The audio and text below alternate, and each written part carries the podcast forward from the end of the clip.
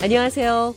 회화와 문법을 동시에 공부하는 Everyday English, BO의 매일 영어 진행의 이은경입니다. 오늘은 진 빠지다, 너무 피곤하다.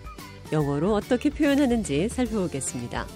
먼저 피곤함의 강도에 따라 여러 가지 방법으로 힘들다, 지친다, 진 빠진다, 녹초가 된다, 이런 말을 할 수 있는데요. 먼저 간단히 피곤합니다. 이런 말은 I'm tired. 정말 너무 피곤할 때는 I'm very tired. I'm so tired. 이 very와 so를 사용해서 매우 피곤함을 강조할 수도 있고 완전히 지쳤을 때는 끝에 out을 붙여 I'm tired out. I'm all tired out. 또 체력적으로 지쳤을 때는 I'm exhausted.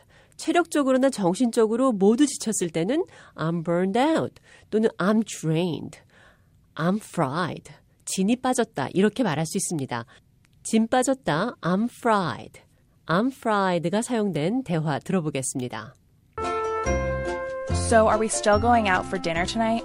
You know what? Let's just stay home and eat.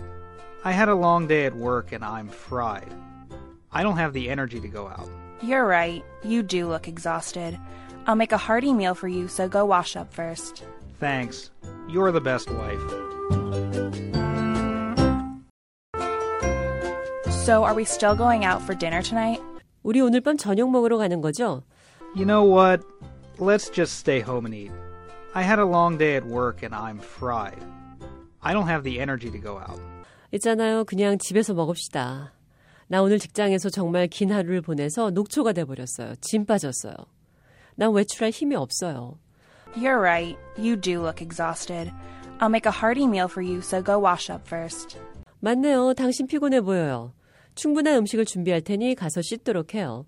Thanks. You're the best wife.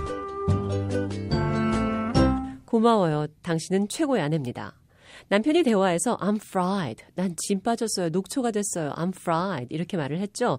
여기서 fried는 F-R-Y, fry의 과거형입니다. fry, 튀긴다는 거죠. 뭔가를 뜨거운 기름에 튀기는 것. I'm fried. 내가 뜨거운 기름에서 튀겨졌다.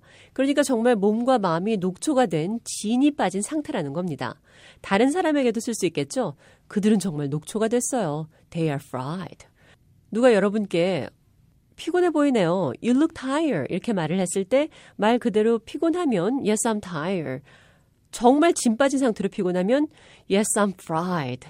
죽도록 피곤하다면 I'm dead tired. 이렇게 말씀하시면 됩니다. 그럼 I'm fried. 난 진이 빠졌어요. 녹초가 됐어요. 라는 표현 I'm fried 기억하시면서 대화 한 번 더 들어보겠습니다. So, are we still going out for dinner tonight? You know what? Let's just stay home and eat. I had a long day at work and I'm fried. I don't have the energy to go out. You're right. You do look exhausted. I'll make a hearty meal for you, so go wash up first. Thanks. You're the best wife.